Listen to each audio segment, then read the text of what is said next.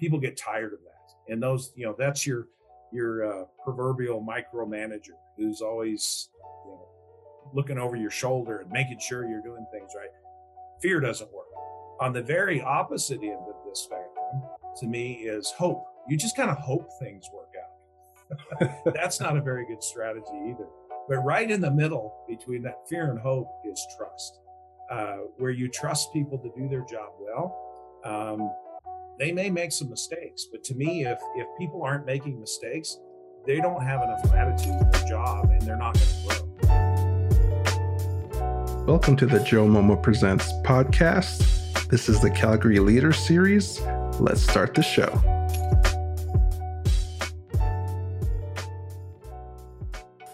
I'm really excited to have my next guest on the podcast. He's the CEO at the greatest outdoor show on earth, the Calgary Stampede. Welcome to this podcast, Joel Cowley.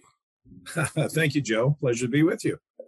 Likewise let's just jump right into it. How about you let the listeners know who you are and uh, what you what you do? Sure, sure. So I am the chief executive officer at the Calgary Stampede, and uh, as you mentioned, it is the greatest outdoor show on earth. Uh, but as we will get into later in the podcast, there's a lot more that we do than just put on that great 10 day festival. Um, I am an American. I have to be right up front with that. And uh, been in Calgary for 13 months now and on the job, and uh, brought my wife of 30 years up with me. Uh, Tammy. And uh, we're just thrilled to be here. We both grew up in northern Colorado, so it, Calgary's always felt a little like home for us as we've come here over the last 30 years. And prior to this, I was at the Houston Livestock Show and Rodeo, so very much a sister organization to the Calgary Stampede. Developed a great appreciation for the Stampede and a lot of friendships. And so when this position came open, I figured I have to go for that. And uh, we're just thrilled to be here. That's wonderful. Uh, what's maybe something that people don't know about that the, the Calgary Stampede does? Well, you know, everyone knows the 10 day festival. It's impossible to come to Calgary uh, during those 10 days and not know the Calgary Stampede is going on. And, uh, you know, I mentioned my experience at Houston for 15 years. Yeah, that's a metro area of over 6 million people. And the Houston Livestock Show and Rodeo is every bit as big as the Calgary Stampede. In fact, it runs 20 days instead of 10. And draws about twice as many people. But it was possible to come to Houston during that event and not know it was going on uh, in that huge metro area. You can't do that in Calgary. Uh, you know, this 1.2 million ish people, I think, is just a perfect market size for the Calgary Stampede. It's big enough to support all the activities and and the investment we make in putting forth a fantastic presentation for folks, but small enough where it still has that community feel. Uh, so everyone knows about that, but I, you know, most people that I've talked to, they're they're not aware the Calgary Stampede is a not-for-profit. Um, we are a not-for-profit organization here in Canada, and one of the things that means, unlike the United States, is that we can't carry a large financial reserve year to year. And so when this pandemic hit, it was hard.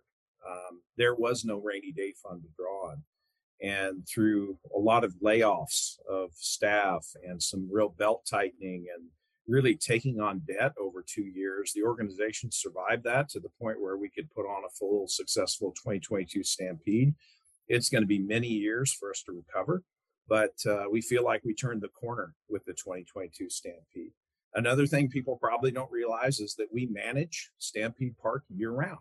So the BMO Convention Center and the uh, the expansion that's being developed, uh, we manage that. We're responsible for selling that facility and bringing people to Calgary and generating the economic uh, impact that out of town conventions bring, um, as well as the other facilities. Uh, we've had a number of equestrian events in the Nutrien Western Event Center here in the last few weeks, and we operate a youth campus to the northeast of Stampede Park uh, that houses the Transalta Center for the Performing Arts, which is the home of the Stampede Band and the Young Canadians, the Canadian uh, Calgary Arts Academy, uh, which is a full curriculum school that focuses on uh, on the arts. And uh, we host a lot of young people here throughout the year through Stampede School. So we'll have, uh, say, third and fourth graders come here all five days of the week to learn about history, of Calgary and Western heritage and sustainability and agriculture at Stampede School. and uh, we'll actually take them to one of our two ranches, uh, the OH Ranch, uh, that was donated to the Calgary Stampede uh, 10 years ago. And they'll go down there and see firsthand what early ranch life was like, and they'll learn about ecology, ecology and sustainability and things of that nature. So, this is really a diverse organization. Uh, a lot of people are aware of that 10 day event, but certainly not aware. I don't think most people are aware of uh, the impact that we have within the community, both in terms of drawing people to Stampede Park, but also from an educational standpoint of youth uh, throughout the year. Absolutely. That's actually one thing I didn't really know before that the Calgary Stampede was a not for profit. And yeah. I guess that explains the theme we're greatest together uh, that Calgary Stampede Absolutely. Has. Yeah. So and, you know, and the, the vision is to create a world class gathering space for the community, and uh, i.e., Stampede Park. And uh, we're so excited for the BMO expansion that takes the BMO Convention Center from 500,000 square feet to over a million square feet of this spectacular space. Um, I I imagine people have seen the construction going up. It's kind of hard to miss it, but it will be finished in June of 2024. And uh, what it does for Calgary is it it really transitions the BMO Center from from being a trade show facility. In other words, trade shows come to Calgary and the local population comes and enjoys the trade show, whether that's a home and garden show, an RV show, a boat show. What this expansion does is it turns it into a convention destination. So it brings people from outside of Calgary, both from within Canada and, and outside of the borders. That's what generates that economic impact because uh, those visitors they uh, they stay in hotels, they eat at restaurants, um, they they shop, uh, they purchase things, and so we're excited about that because it will increase the uh, the economic impact on on uh, the city of Calgary. Hmm. One thing you did mention that I want to kind of go back on was uh, the pandemic times. Um, obviously, it's a challenging it was a challenging time for everybody. Uh, but how do you build that resilience in times of challenge? you know, so I, I arrived in September of 21. So the pandemic was going on, but I was not here in March of 2020 when the pandemic started. But speaking with the, the staff who were here, it was really tough. Um, we basically laid off about 40% of our full-time workforce and, and an even higher percentage of our, our casual workforce uh, and still haven't built back to that level at this point. But I would say that that resilience, um, it, it has to do with the people that were here. Uh, we have uh, staff here who are incredibly committed to the organization. Uh, one of the other things that people don't always realize about the Calgary Stampede is it's volunteer-based organization. 2,500 volunteers that uh, work on 28 committees uh, and give freely their time and their talents. And so that resiliency was really tied to the people and their commitment to the organization uh, during that tough time. And uh, just operating with the belief that brighter days are ahead. And it it took over two years, but uh, we saw those brighter days with the 2022 Stampede. Absolutely. Speaking of brighter days, uh, the first Stampede, I believe, was called the Last West. Yeah. What do you, what do you envision for the future of the Calgary Stampede? Yeah, it's it's funny that first Stampede in 1912. Uh, yeah, the last Great West is what it was called, but um, it wasn't really envisioned by the the organizer and the supporter as being an ongoing event.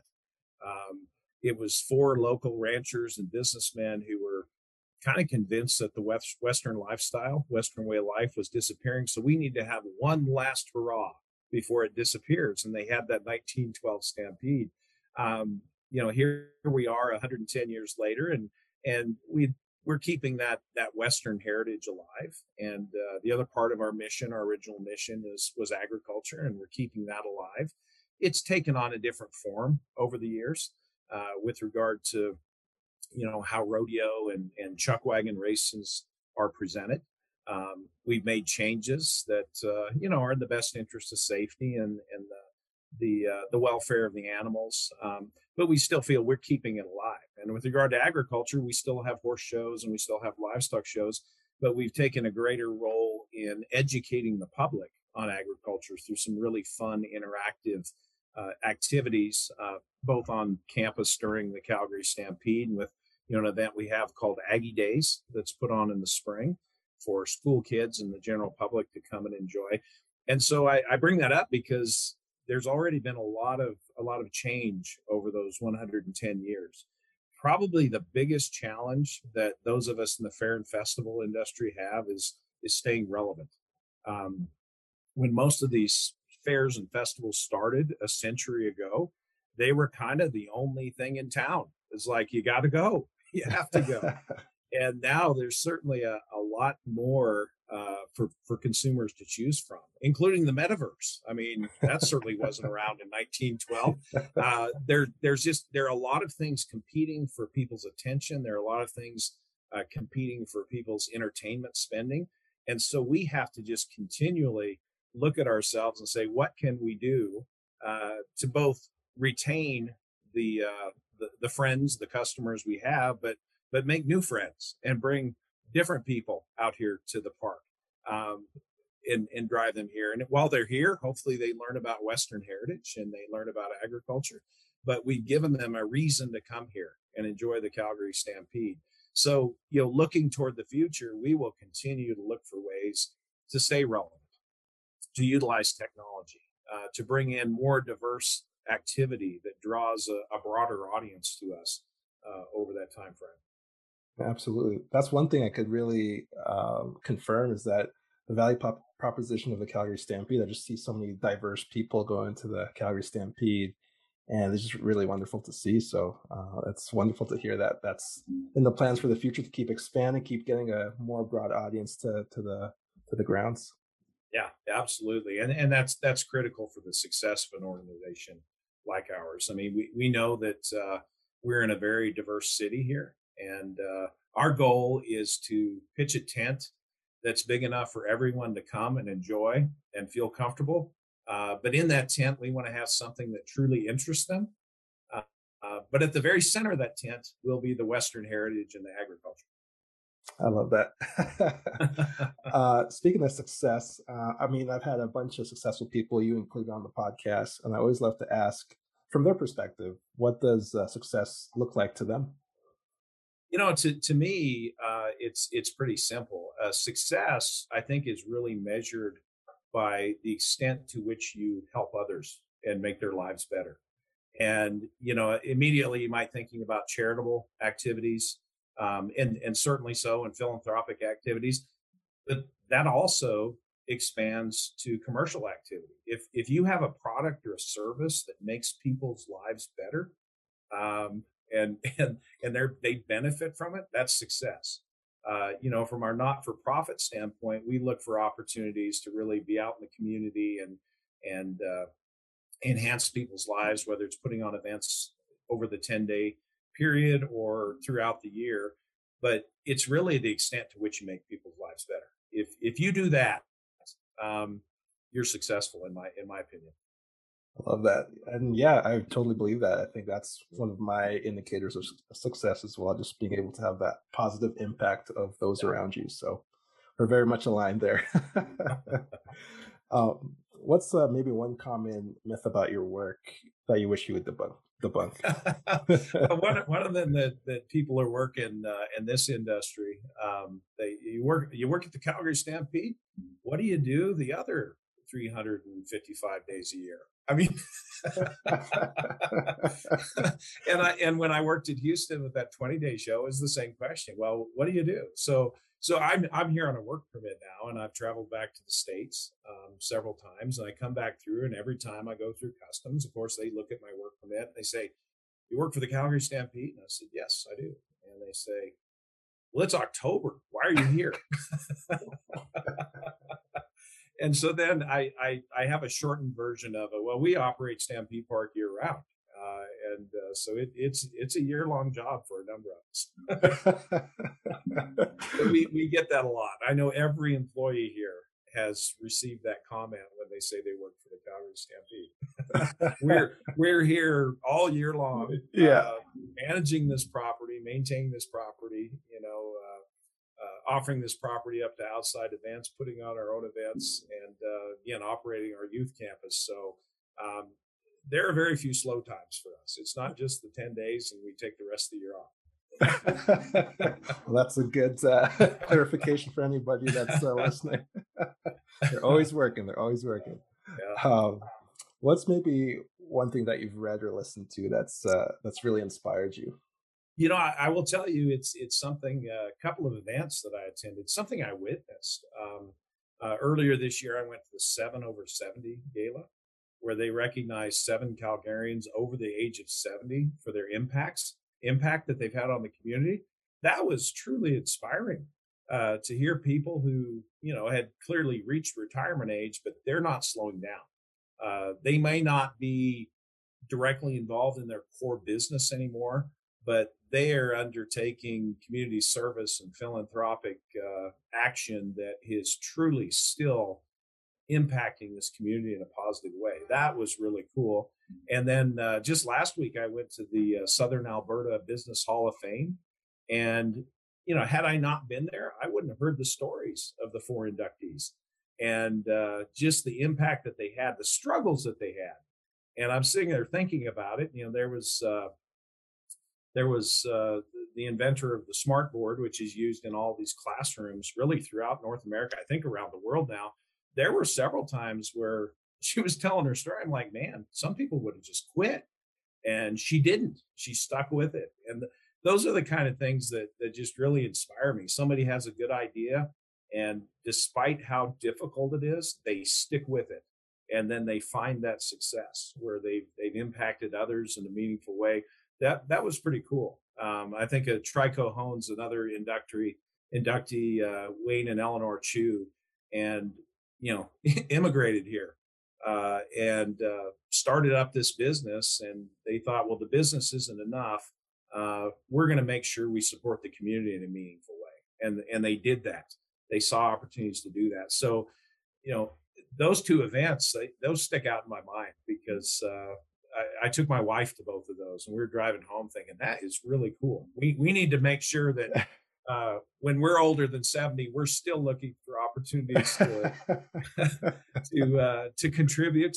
And uh, no matter how challenging it is, listening to those stories and those inductees to the the Business Hall of Fame, stick with it. If you believe in it, stick with it. Mm, I love that. Just stick with it. Uh, how about for you personally? What would you say your unique skill is that's made you become so successful? You know, that's a great question. Um, and I, I, would probably say that it's it's my ability to build consensus mm-hmm. and and bring people together and point everybody in the same direction. And and I have help uh, doing that, but a lot of that I think comes from listening and understanding everyone's point of view, uh, overcoming objections that some people may have, um, so, you know, if if I were to have a superpower, if we called it that, it would be just the ability to listen and understand people's perspective, uh, but then build consensus among amongst the group. Um, that that's something that I actually enjoy doing, and it gives me great uh, great gratification to be able to do that. I love that. Joel's superpower is listening. I love listening that. and consensus building. consensus. Yeah. yeah. I love that. That's awesome. um, I guess since you've been listening to a bunch of uh, your team and uh, people around you, what's maybe one question that you never get asked that you wish you would be asked? You know, that's that's kind of that's a hard one to to answer, I guess. Um, you know, I, I, I love it as it pertains to the Stampede when when people ask questions and, and want to know more about the Stampede because as we talked about earlier, they, people focus on that that ten day event and it's it's hard for me to walk into a say a meeting with somebody and just start laying information at them. Um, you know, it needs to be a conversation. It needs to be a flow. Uh, so when someone asks, well, what else does the Stampede do? I love it when people ask that. Not everybody asks that.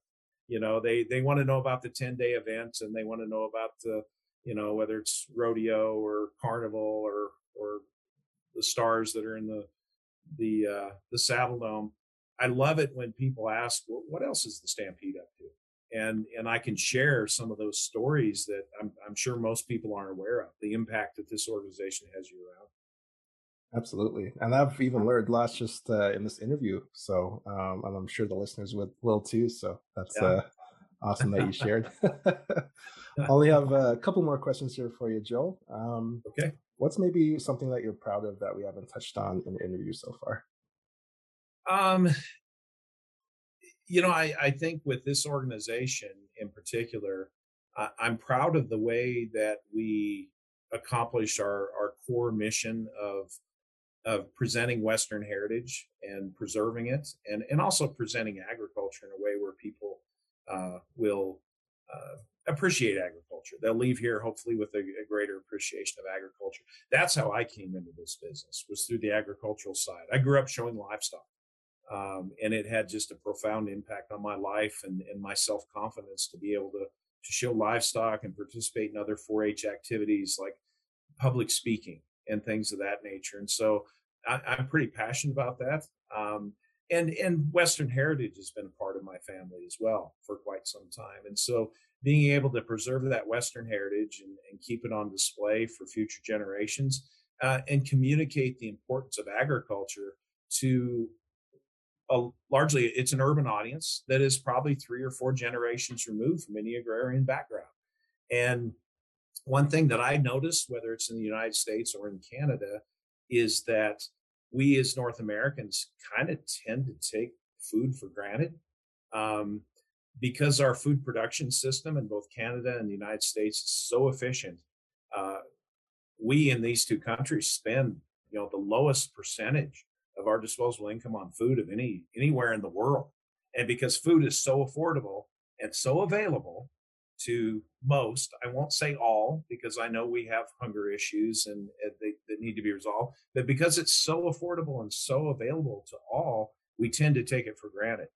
But when we look at, you know, there's 7.3 or 7.4 billion people on the planet today, and by 2050 it's going to be 10 billion. I mean, we're going to have to feed more people with less land because we're developing land for for other other other reasons. Um, that's a challenge and it's a challenge that everyone needs to be aware of and everyone needs to be supportive of agriculture. So you know I, am really proud of the way that this organization uh, communicates that and a lot of it's targeted at a younger audience with the activity in the city but i'm sure the parents don't know a lot of those things as well so people may come here for a variety of reasons you know maybe it's the carnival or the midway or fun food on a stick or whatever it might be um, but if they leave here with a greater appreciation for agriculture, that that makes me proud, no doubt. Absolutely, and I'm I'll be sure to support and uh, share the message as well, so that more people are aware and uh, just go go hang out at the Calgary Stampede, go support. That's right. it's a great time. Um, where can our listeners connect with you online? Uh, so the Calgary Stampede is pretty much on every social media channel uh, channel that that you might want to get on and and uh, our team is very active in pushing out uh, information, uh, especially as the Stampede approaches. But as I mentioned, throughout the year, because we have a lot of exciting things that happen throughout the year. Uh, for me personally, uh, I'm on LinkedIn. I'm not a huge social media user, but I am on LinkedIn. I'm pretty active on LinkedIn, especially when the Stampede rolls around, and I stay in touch with a lot of uh, a lot of friends and colleagues through LinkedIn. Absolutely. I'll put those links in the show notes, guys. So go reach out. Um, is there anything, anything want to plug of the Calgary Stampede? Any, anything coming up that you, you want to share with the audience?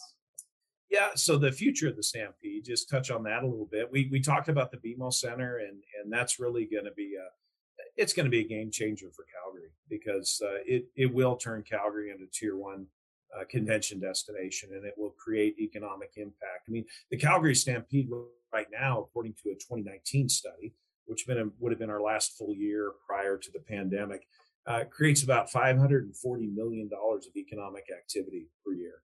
Uh, about half of that is generated during the 10 days of the Stampede. So it's really meaningful to the community. Uh, even those in the community who don't go to the Calgary Stampede and, and enjoy it, they benefit from the Calgary Stampede because of that economic impact and economic activity that is generated. And when you add a BMO in and you start bringing in these international conventions, that grows even more. Uh, and so we're really proud of that. Uh, another construction project we have going on now is the SAM Center on our youth campus. And uh, I, I, hopefully your listeners will see more about this as it nears completion. BMO expansion will be done in June of 2024 in time for the 2024 Stampede. We're so excited about that. The SAM Center will be done in April of 2024, and it's a year-round Stampede experience.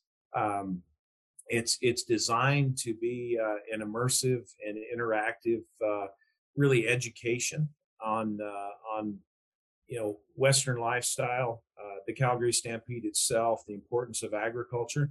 And I, I get asked what SAM stand for. It actually stands for Samuel. It's not a, an acronym.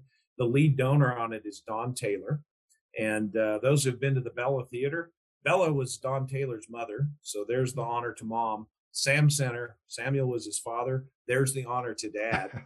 and what it does is it's going to give uh, those who come to Calgary and it's not during the 10 days of the Stampede, they can still get a Stampede experience.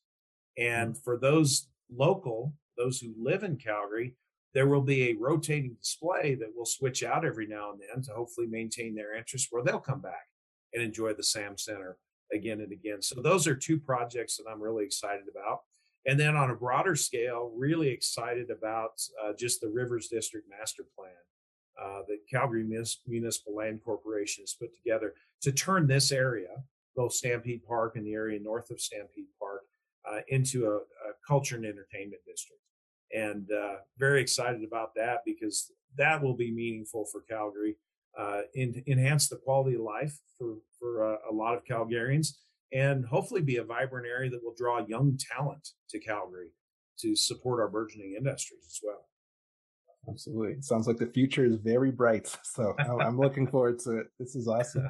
well, thanks again for being on the podcast. Uh, I had a blast speaking with you. I hope you I hope for the same for you. Um, I'd like to end the podcast with one last question. Uh, so my last question to you sure. is: What does being a leader or leadership mean to you? You know, being a leader uh, to me means that uh, you're effective in uh, harnessing the power of of all around you, and and that could be both uh, human and and your capital assets. So uh, surrounding yourself with good people and letting them do their job. I mean, trusting them to do their job. Uh, that's important. And then, of course, you have to make good use of, of your assets as well. Uh, so in this case, you'll be talking about Stampede Park and and managing it to, to the maximum.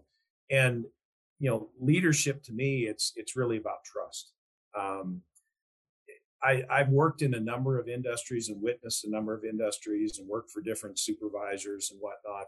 You know, if you if you think about a continuum, on on one end of the continuum, on one extreme end, um, is fear. So you lead and you manage out of fear. You scare people into doing their job. And there are some industries where yeah, it might be might be necessary. Those jobs that people really don't want to do, but they need a job. It's not sustainable. It's just not sustainable. Uh, people get tired of that, and those you know that's your your uh, proverbial micromanager who's always you know looking over your shoulder and making sure you're doing things right. Fear doesn't work. On the very opposite end of this spectrum, to me, is hope. You just kind of hope things work out. that's not a very good strategy either. But right in the middle between that fear and hope is trust, uh, where you trust people to do their job well. Um, they may make some mistakes, but to me, if if people aren't making mistakes, they don't have enough latitude in their job, and they're not going to grow. Uh, but you trust people to treat others right, and you trust people to do their job. And uh, if you establish that balance and that, that relationship uh, with your employees, um, and those around you, I, I think it makes you a, a very effective leader. Hi, I'm Joel Cowley, and you're listening to Joe Momo Presents.